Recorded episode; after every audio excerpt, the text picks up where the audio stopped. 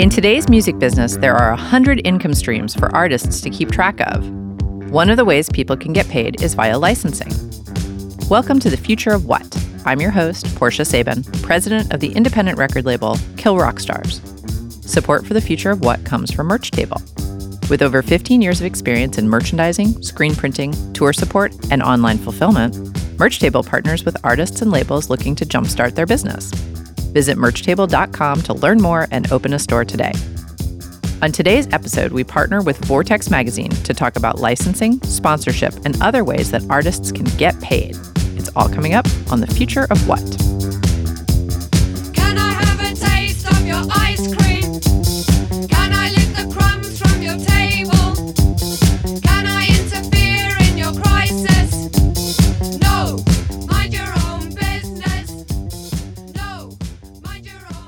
Support for The Future of What comes from Sound Exchange. You're listening to The Future of What. I'm talking to Marissa Hernandez from Marmoset, Brett Byrd from CD Baby, and Scott Wagner from Wags Works. Welcome to The Future of What, you guys. Thank you. Hey. Thank you very much for having us. Yeah. Good to be here. I'm excited to have you. So, this is one of our Vortex related roundtables that we do every now and then. And the topic of this one is get paid, licensing, sponsorship, and partnership.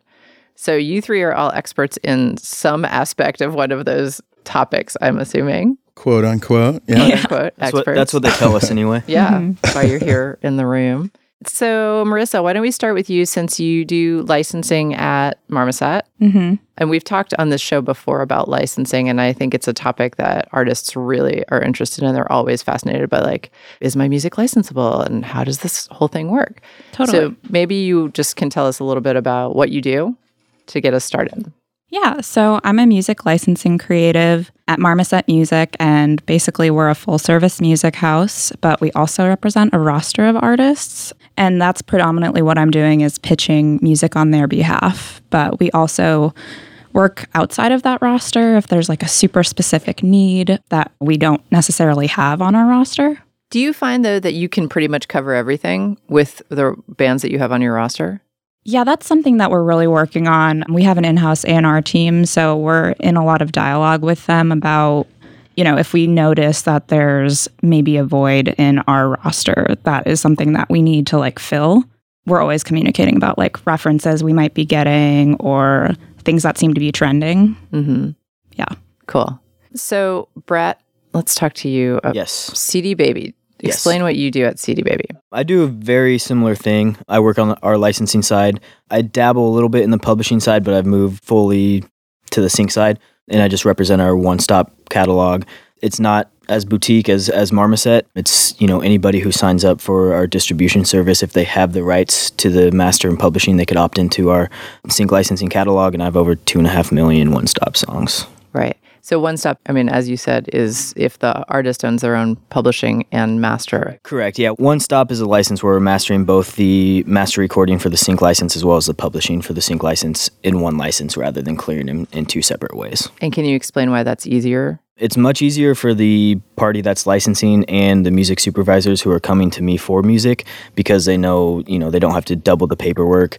You know, especially when you start clearing for higher budget things or popular songs, you know, you're clearing publishing for five, six different places on certain works. Where with CD Baby, for the majority of what I'm licensing, it's all just one license. Right.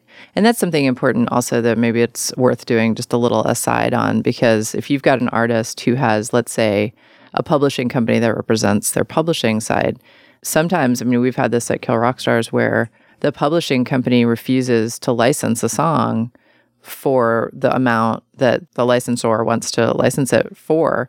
And you end up in a situation where the artist actually wants to license the song Right. and wants to get the amount of money, but the publisher's like, no way, we're not going there. And that can be like losing out on cash. Yeah, it's losing out on cash, and it's unfortunate, especially for you know artists who are looking to be licensed or indie artists who might have a publishing deal elsewhere, and they come to me for the master.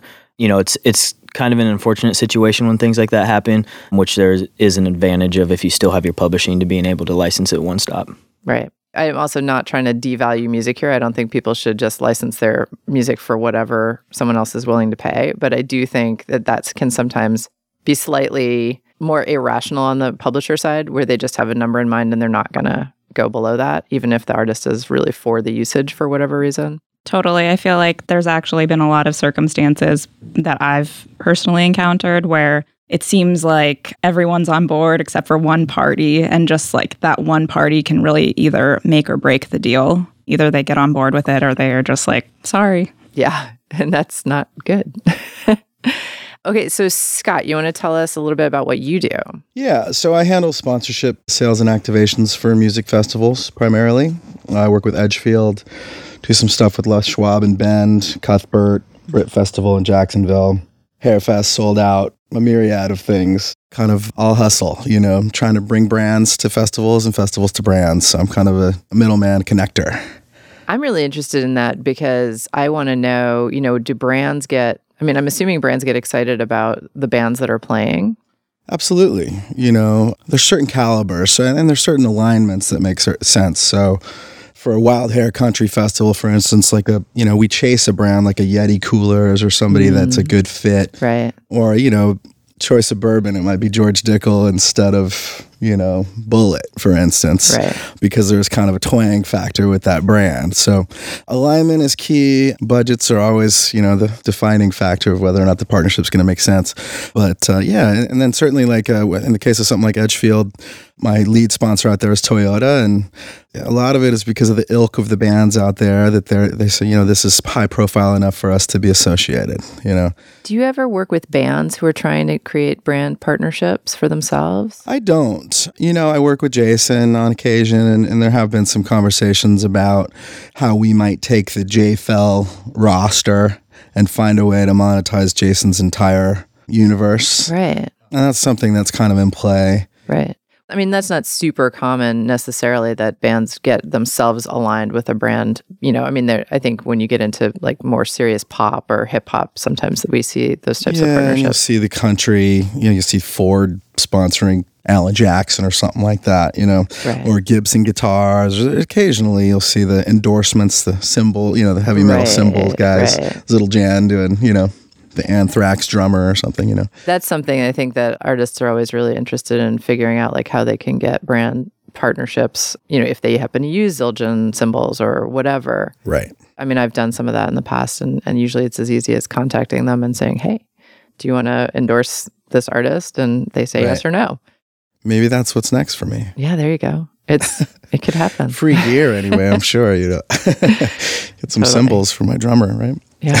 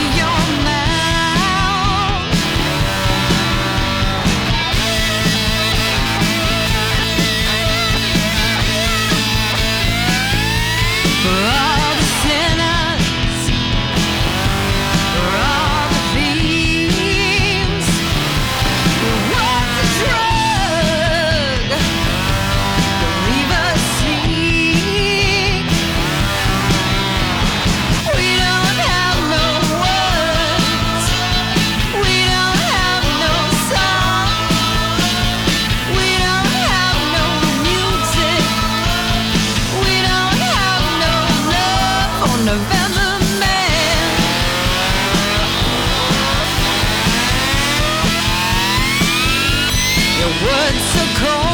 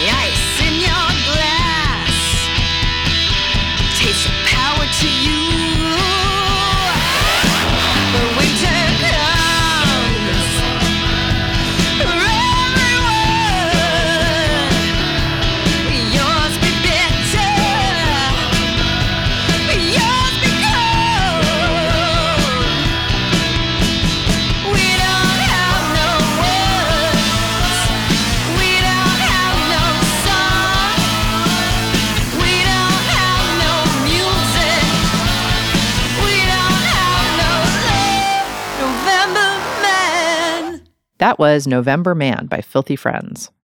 If you're enjoying this program, please subscribe to our show on your favorite podcast platform and leave us a review. Follow us on Twitter at KRSFOW and subscribe to our newsletter to find out what's coming up next. You're listening to The Future of What? I'm talking to Marissa Hernandez from Marmoset, Brett Byrd from CD Baby, and Scott Wagner from Wags Works.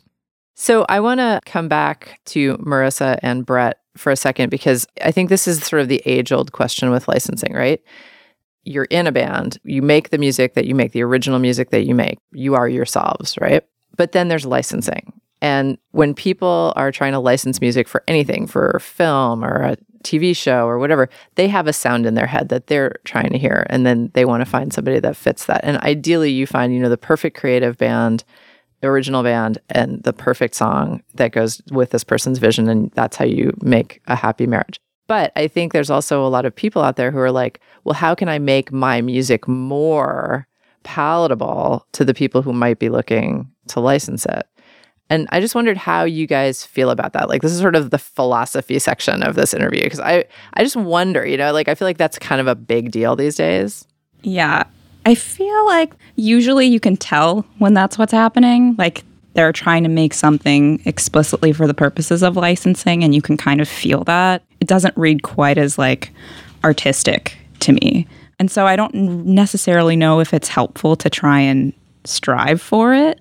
But yeah, that's just my my opinion on it. That's interesting because that brings up the point of authenticity, right? And how, you know, I think all of us probably feel like you can hear authenticity in music. Mm-hmm. And then you can hear when it's trying to be a McDonald's jingle. Yeah, I was gonna say I'd love to hear an example of a song that's sort of watered down. You know, yeah, for- yeah. It's know. usually in the lyrics, honestly. There's ah. like lyrical themes that you would hear a lot in commercials, and that's like when that's, it's like, who's really writing about that? Like, just for fun. right.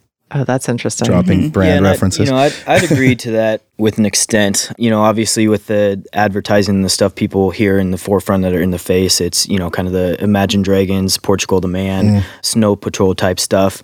But for me, with my catalog, you know, repping an indie catalog, I'm getting everything across the board.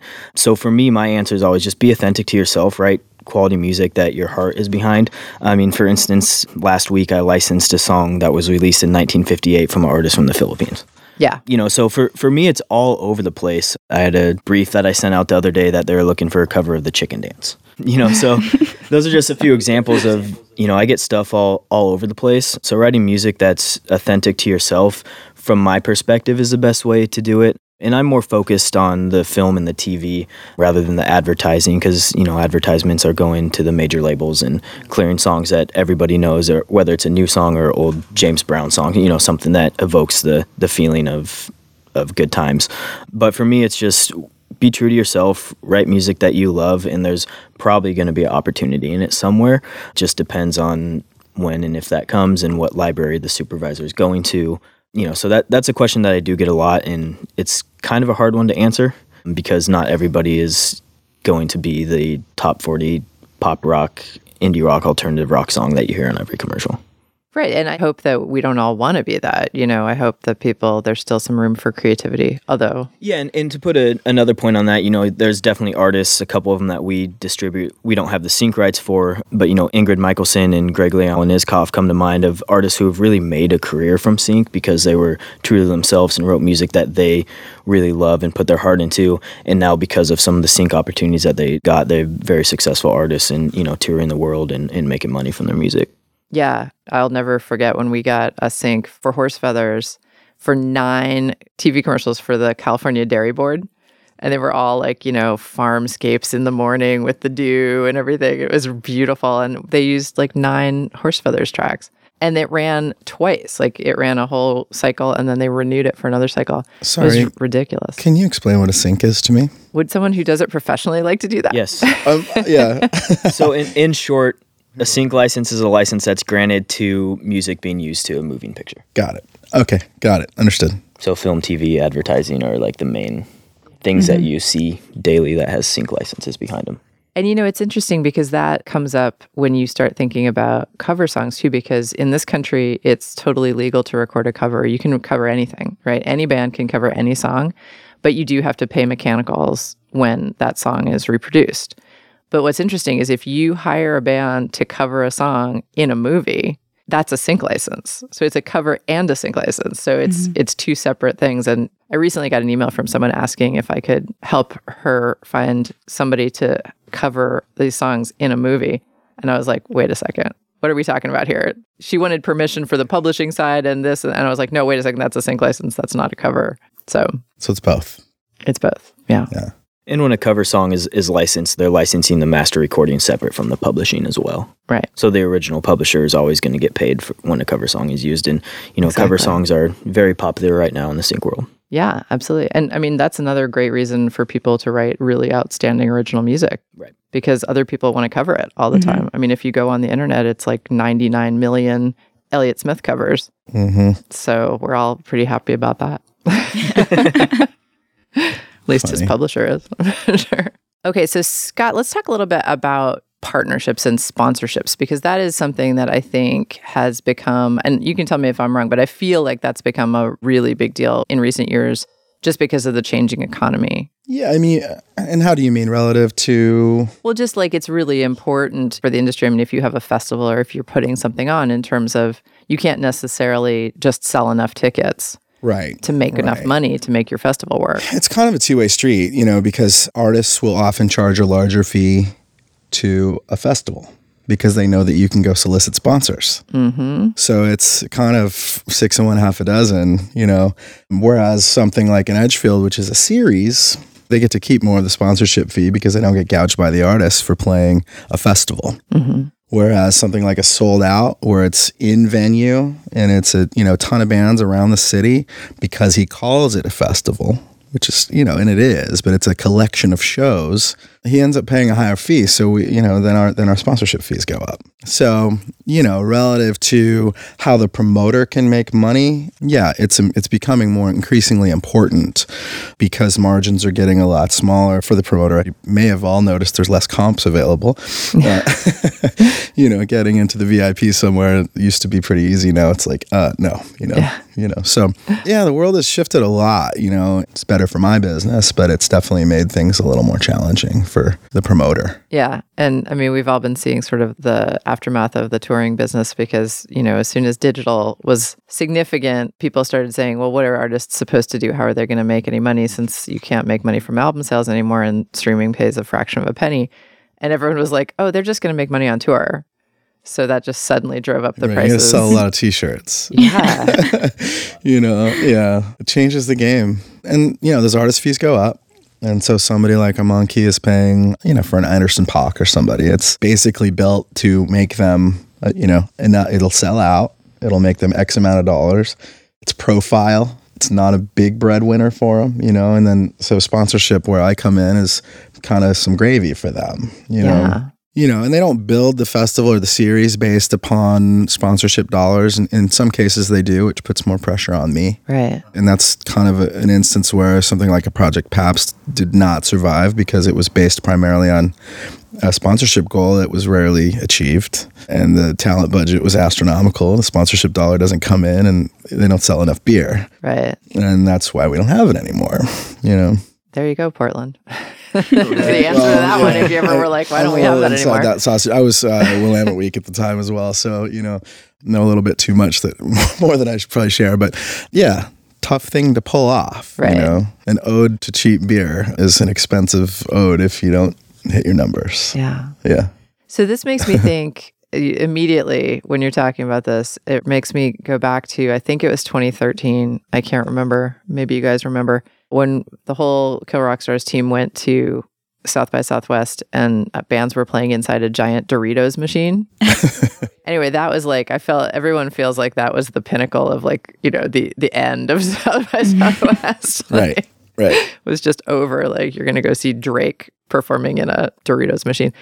But it does beg the question. It's like, you know, does every brand that wants to sponsor artists, is that always a brand that artists want to ally themselves with? And I think this really goes to what you guys do too, you know? Because it's like there is a point at which a lot of artists are like, you know, no, like I don't want to be seen to be endorsing this product. Yeah, there's pretty strict rules generally that the artist cannot see signage from the stage, you know, mm. in all my deals. Because if they don't happen to like it, Right. then we've got an issue. Good example is I work with Monster Energy Drink for the Hawthorne Theater. No signage from the stage. If a band comes in, you know, happens to be not too into the product, you know, and, and then we can't have it factor into the negotiation for Mike when he's booking the band, you know, oh, you have Monster there. We're going to jack our rate up, you know? Right. So yeah, and, and you know, in the case of Toyota, is a pretty innocuous, you know, brand. Doesn't bother a lot of people, but we still have to be very careful about where the signage goes. Edgefield's very protective of their brand as well. So all these things are kind of a slalom course, you know. Well, and I've talked on this show multiple times before about this notion of selling out and how it was like 2011 or something when selling out just disappeared as something that bands were concerned about. And all of a sudden everyone was like, Yeah. please let me sell out. like, can I get a TV commercial? Black keys, right? Yeah, totally. And On every single yeah, promo ad for ev- years. Everything everywhere. so is selling out completely over? Are all of your artists just like, yes, we want to do whatever? Or do you have to have that discussion with everybody? I feel like for the most part, they're on board with licensing because it is a really great way to make a living being a musician. But that said, there are certain industries, especially in the advertising space, where we kind of leave it up to the artist to say yes or no. Like some of those being like petroleum or alcohol or tobacco, you know, just because Sure. they may or may not be aligned with those messages. So we want to leave it up to them. But other than that, they're like, please pitch my music. Yeah. Yeah. Yeah, and I think it's the same thing on, on my end. All of our rights are pre cleared, so it's something I don't have to go back to the artist, but I will use caution if it's something that I feel is, you know, either the song just based on knowing the artist, if they may or may not like it, or just kind of a touchy subject. You know, I'll definitely use caution and be slow with who I'm actually pitching out to the supervisor or whoever the agency that's picking the music. But you can do it at your discretion. Your contracts with the artists allow you to Yeah, ours much. is all pre-cleared, and I haven't had a single issue yet. When I land placements, I always reach out to our artists and let them know, just so they're not kind of caught off guard. And every single time, they're very grateful and very excited for the opportunity. Yeah, and I feel the same way. I mean, we had famously years ago the the band The Thermals refused to mm-hmm. do an ad for Hummer. This was like 2002 or 2004 or something, and it, it was going to pay them 50 grand, and they said no to that. And I remember that being a big splash, and everyone was like, "Oh my god, like how you know ethical of them! Like that's so upstanding." And I feel like you know I just watched that whole thing go so far away. Most people are just like, "Wait, how you they want to pay me how much?" Wasn't it the, the Zeppelin song? And it was Yes. like, oh, that that for me, that was the one. That was the it one was just like, okay, the shark has been jumped. The- yes. it's like, you know, Totally. The estate just gave in. They were like, fine. It feels like that. And it's Beatles too, right? Because I think the Beatles was famously not licensable for a long time. right.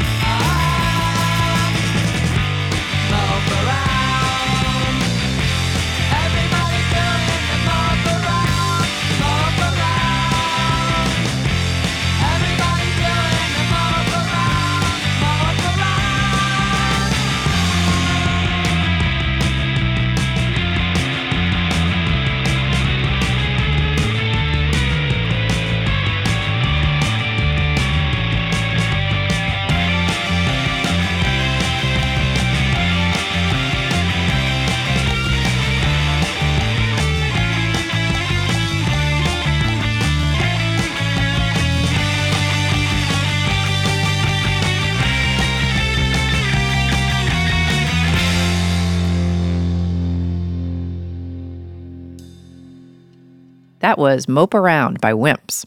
When Kill Rockstars was looking for someone to take over our fulfillment operation, Merch Table stepped up to do the heavy lifting, moving our entire stock to their warehouse and helping us create merch our fans love. With Merch Table's support, we've been able to focus on the music and artists that matter to us. KRS loves Merch Table. See what they can do for your business at merchtable.com. You're listening to The Future of What. After the show, take a moment to leave us a review wherever you get your podcasts. It helps people find the show, and we love hearing from you. You're listening to The Future of What. I'm talking to Marissa Hernandez from Marmoset, Brett Byrd from CD Baby, and Scott Wagner from Wags Works. So, how does that work when you bring on a new artist? Do you guys have a conversation about that, or how does that work? Yeah, if there's any red flags that we should be aware of while pitching their music, that tends to be something we ask before we start doing it. But it is pretty much up to our discretion to discern whether or not it's like a controversial industry. So if it's like, okay, this is an alcohol brand, we should probably check with the artist to make sure that they're okay mm-hmm. with this license. But other than that, we sometimes do get a note from the artist where they specifically don't want any licenses with a certain industry. I'm interested in this just from my own perspective for the two of you who do licensing, because especially you, Brett, mm-hmm. because you are working with 2 million artists or 2 million songs. songs. So Two I, million I have songs. two and a half million one-stop songs, Wow. and then I have a lot more on the master side, cover songs, public domain stuff that I can also clear. Yeah. So I have a lot more songs than that. Yeah. And I don't know how many you have, but Marmoset is a, is, I mean, you've got a lot of songs. Yeah, we've got 30,000 songs. Yeah. Yeah. So now you guys have to explain this to me because to me, that sounds like more songs than one person can possibly hold in their head at, you know, like for real, in a real way. And if you're like, you know, you get a brief that comes in from an advertiser or something and says, I want a song that's, you know, upbeat and talks about turtles or whatever, right? Well, you can get rid of all the songs that don't talk about turtles, but mm-hmm. then you've still got, you know, a huge, giant pile of songs to think through. How do you do that? How do you guys do that? Do you have other people helping or what's the process like? For me, it's just me. Oh my God. Yeah, it- do you live there? Do you get to leave? I, I do get to leave, fortunately, but it, it's daunting at times. I do have a set of kind of go to artists that I know every month. At the start of the month, I kind of go through our new releases. We do have a creator services team that does all of our pitching to the iTunes and Spotify for playlisting and stuff. And, you know, I'll lean on them as well to get new songs or, you know, some of the artists that might have a little bit more of a profile than than the average artist that's distributing. But we do have an advantage because we do distribute the music. We have a lot of metadata. Mm. So we're able to, you know, see streaming numbers, see sales numbers, and you know, a lot of times that's a place for me to start at. Because if somebody's streaming it, I know it's going to be a song that at least has something to it. We also have genre searches. We have sounds like searches. We have a lot of tools in place that help me navigate that many songs.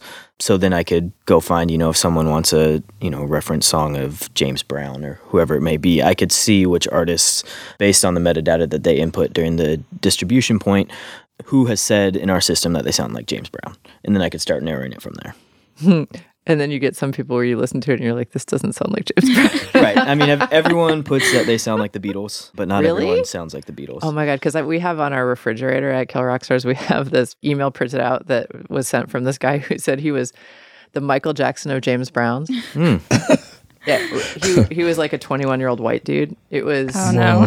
hilarious. I mean, that's why it's on the refrigerator because we're like, you are so not the Michael Jackson of James Brown's. Like, if there's anything you are not, Right. it is that. Mm-hmm.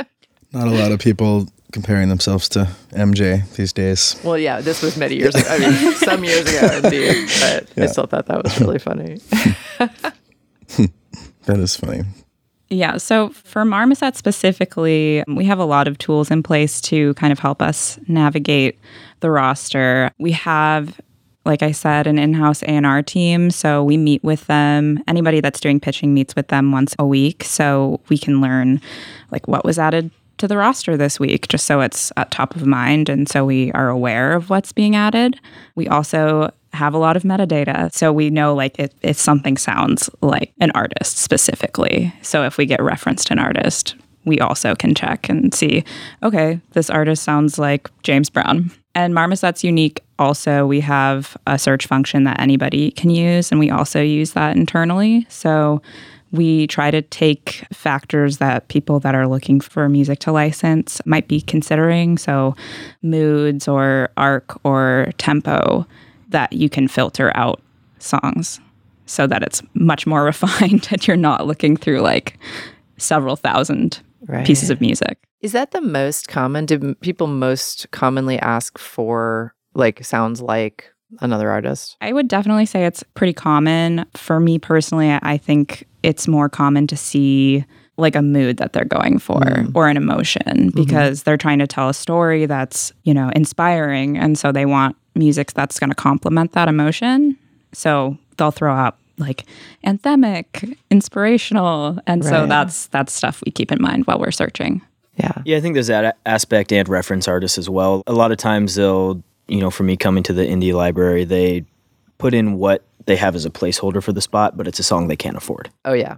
So sure. they'll be like, here's what we're trying to replace. And then they'll give other descriptors of what it is, whether something sounds close to that or not, or something that's completely out of left field for that placement that gets landed. It just gives a reference point to start for the supervisor sending me what they need.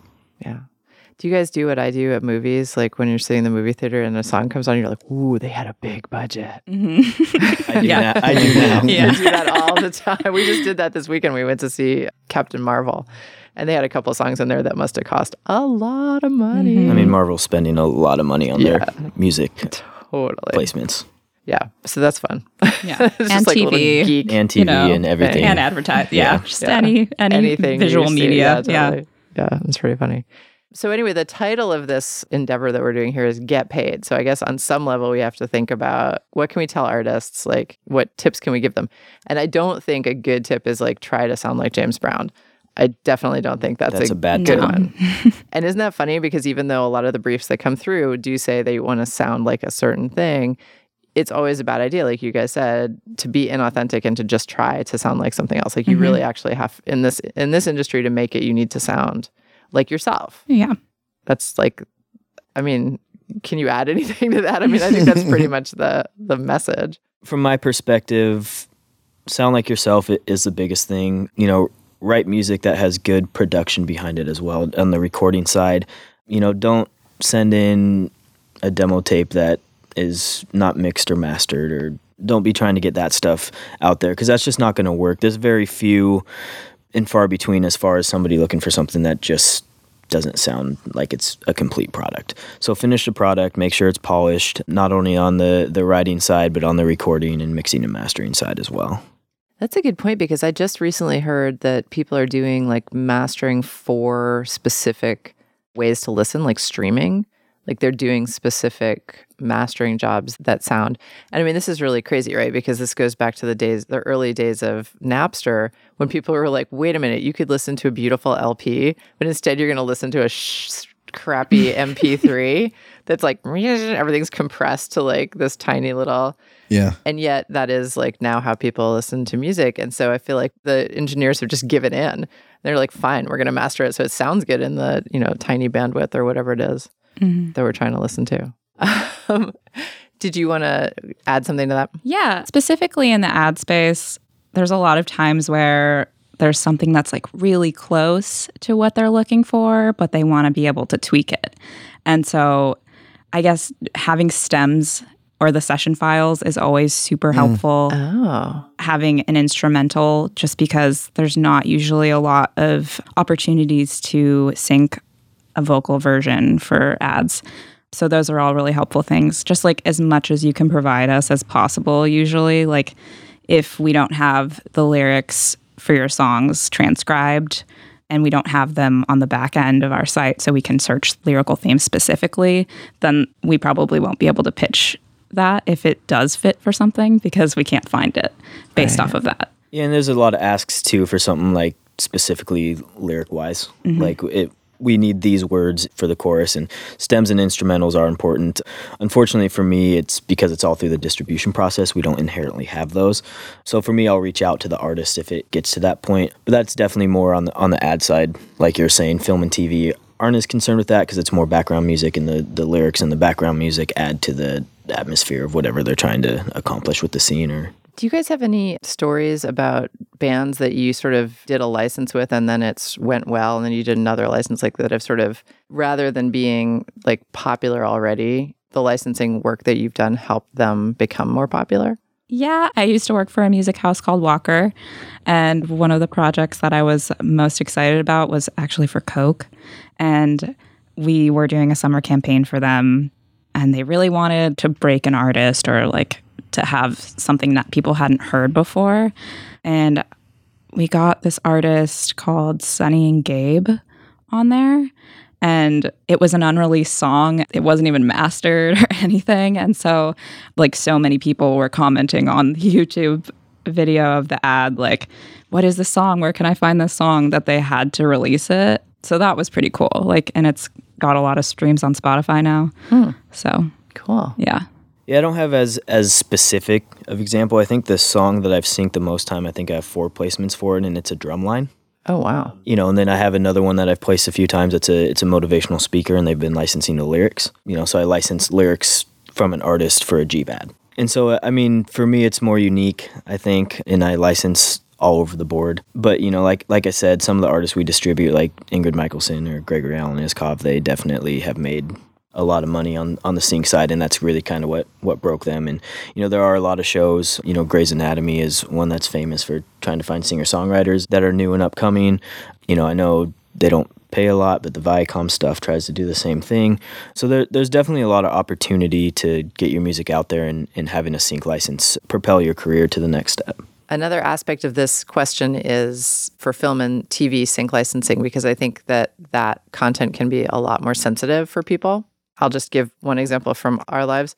My husband had this band on Kill Rock Stars called Witchy Poo, and the first song he ever wrote was called Bad Circulation. And like, I don't know, 15 years ago or something, we got a sync for Bad Circulation on a show like One Tree Hill or some one of those types of show and it was still in the days like this was not you know we didn't have netflix or anything so you had to actually watch the show the night that it happened.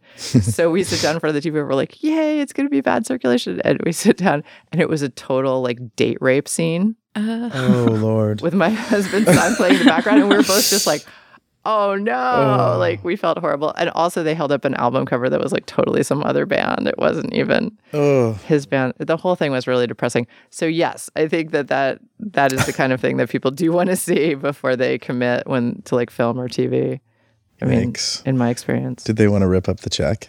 Witchy poo. i think it was too late at Yeah, that point. We'd already said yes but that was not that wasn't a fun experience. Not ideal.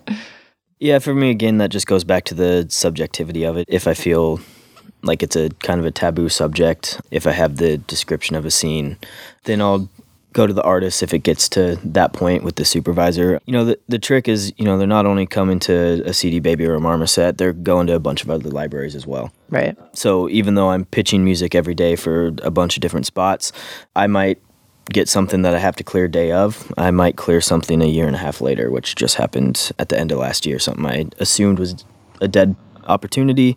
They came back and like, hey, we actually want to use this song. Can you still clear it? You know, so it's just kind of all over the place as far as timing goes as well. So it's it's one of those hard things where you might reach out to the artist if you don't hear back right away you might lose the opportunity as well mm. so for me i'm just kind of using discretion as as to what i feel is a good opportunity or something that i want to actually pitch for That's a really good piece of advice too. Is to you know to artists if you're interested in licensing, then get back to people if they if they email you or call you and say we've got an opportunity, like jump on it because Yeah. it will be gone. Yeah. Yeah. Usually it's a very much a hurry up and wait situation. So when we're reaching out, it's because it's like, we need this now or we need this information now. Totally. Um, yeah. Also, licensing is a heartbreaking business, you know, because we get that all the time. Our Terrorbird does our licensing, so we'll get an email from Terrorbird and they'll be like, "What about this and this?" And we're like, "Yay, yes!" And then you know, three days later, we get an email like, "It didn't make it into the final edit." And we're like, "Oh, so heartbreaking." So you can't get too attached. i mean either. I've, I've also had a song that was cut two hours before a commercial was supposed to air like it was it was confirmed went through the whole licensing process and then the editor just decided they didn't want to use that song and they went a different route and they ended up going with a library track but yeah so it's i mean the timing and stuff's all all over the place That's brutal. That must have been very heartbreaking. it was yeah, and it was it was early on when I was getting our library started as well, so it was like a good a good starting point, and then it didn't happen. But That sucks. I remember that Horse Feathers also had to sign an NDA at one point because they were talking to some big brand. I don't even remember what it was. And then at the last minute, they were like, "Oh, we're going to go to a different direction." Yeah, that was hard. yeah, so it happens. yeah, We would always say like nothing's final until it's mm-hmm. aired. right. yeah. right. Well, or until the check's cleared. Yeah. That's another thing too, because sometimes it takes a while for the money to come That's in. another thing to point out is payment can range all over the place. If it's TV, it's probably going to be anywhere between 60 and 120 days after the episode airs. Mm-hmm. You know, film typically pays quicker in my experience, and same with advertising, but TV definitely can take a while to pay. Yeah, it's fun though. It's great when it happens. It's great.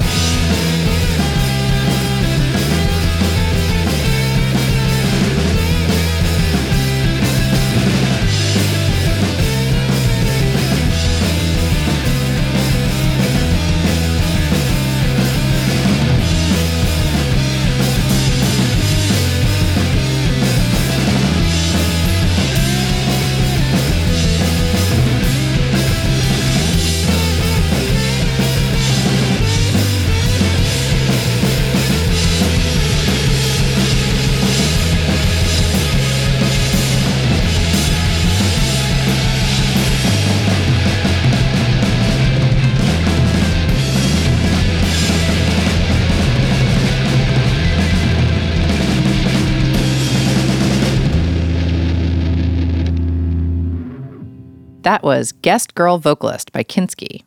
If you're enjoying this program, please subscribe to our show on your favorite podcast platform and leave us a review.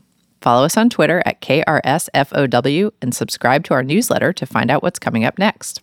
Also, check out our short podcast series about Bratmobile's Pottymouth. It's called Girl Germs, and you can get it wherever you get your podcasts. You're listening to The Future of What? I'm talking to Marissa Hernandez from Marmoset, Brett Byrd from CD Baby, and Scott Wagner from WagsWorks. Do you guys have people in your libraries who actually write for advertising or write for things specifically so they compose for the the piece? Yeah, we do have some artists that do that. It's kind of a different animal composing for picture. So not everybody has that skill set that they can apply. I guess I don't really know how, the best way to explain it, but there are a lot of really talented composers who strictly write for film or TV or ads, but don't necessarily have like a band or are like writing their own music, not for sync, basically. Well, that, I was going to ask that because hmm. it strikes me. You said they're two different animals, and it mm-hmm. seems like if you're good at one, it would be hard mm-hmm. to do both. Yeah.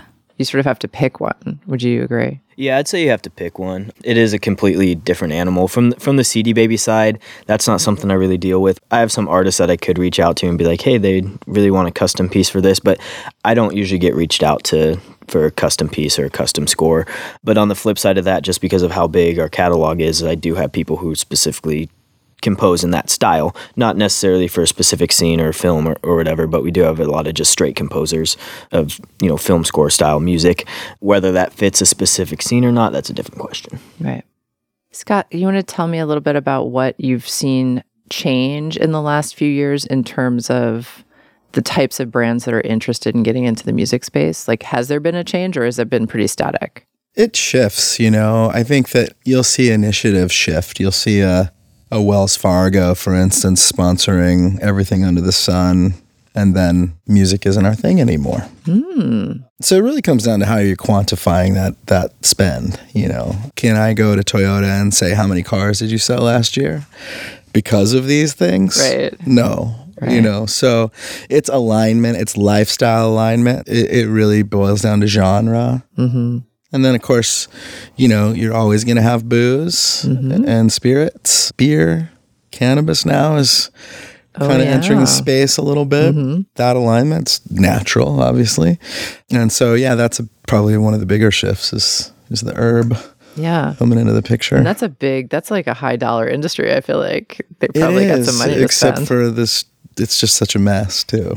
You know, did you see the article that we've grown seven years worth of weed that we can't smoke?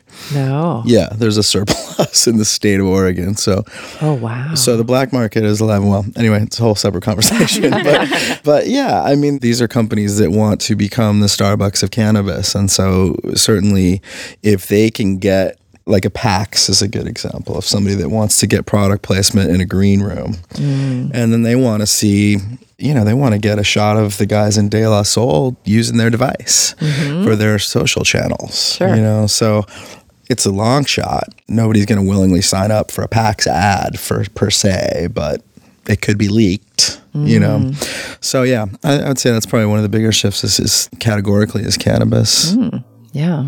And then you know, auto has really emerged as a you know lifestyle brand. You know, when you go again with an Edgefield, you're thinking about somebody like a Sheryl Crow. It's you know, it's soccer moms. You know, I mean, it's Subaru, Toyota, these kinds of vehicles. The Prius is a perfect example. You know, it, mm-hmm. it, there's just a fit there. You know, so Right. it's been a topsy turvy for sure. Interesting world of sponsorship Yeah, for sure. yeah. Cool. Well, thanks so much to Brett Byrd of CD Baby, Scott Wagner of WagsWorks, and Marissa Hernandez from Marmoset. Thanks, you guys, for being with me today on The Future of What. Thank, Thank, you so much. And that's our show. The music we played today was used by permission. You heard Filthy Friends, Wimps, Kinski, and of course, our theme song, Mind Your Own Business by the Delta 5. Subscribe to our podcast and leave us a review. For more info on our shows, check out our website at killrockstars.com slash the future of what and sign up for our newsletter. Our program was engineered by Brent Asbury at Beta Petrol and is produced by Will Watts. I'm Portia Sabin, president of Kill Rock Stars. See you next week.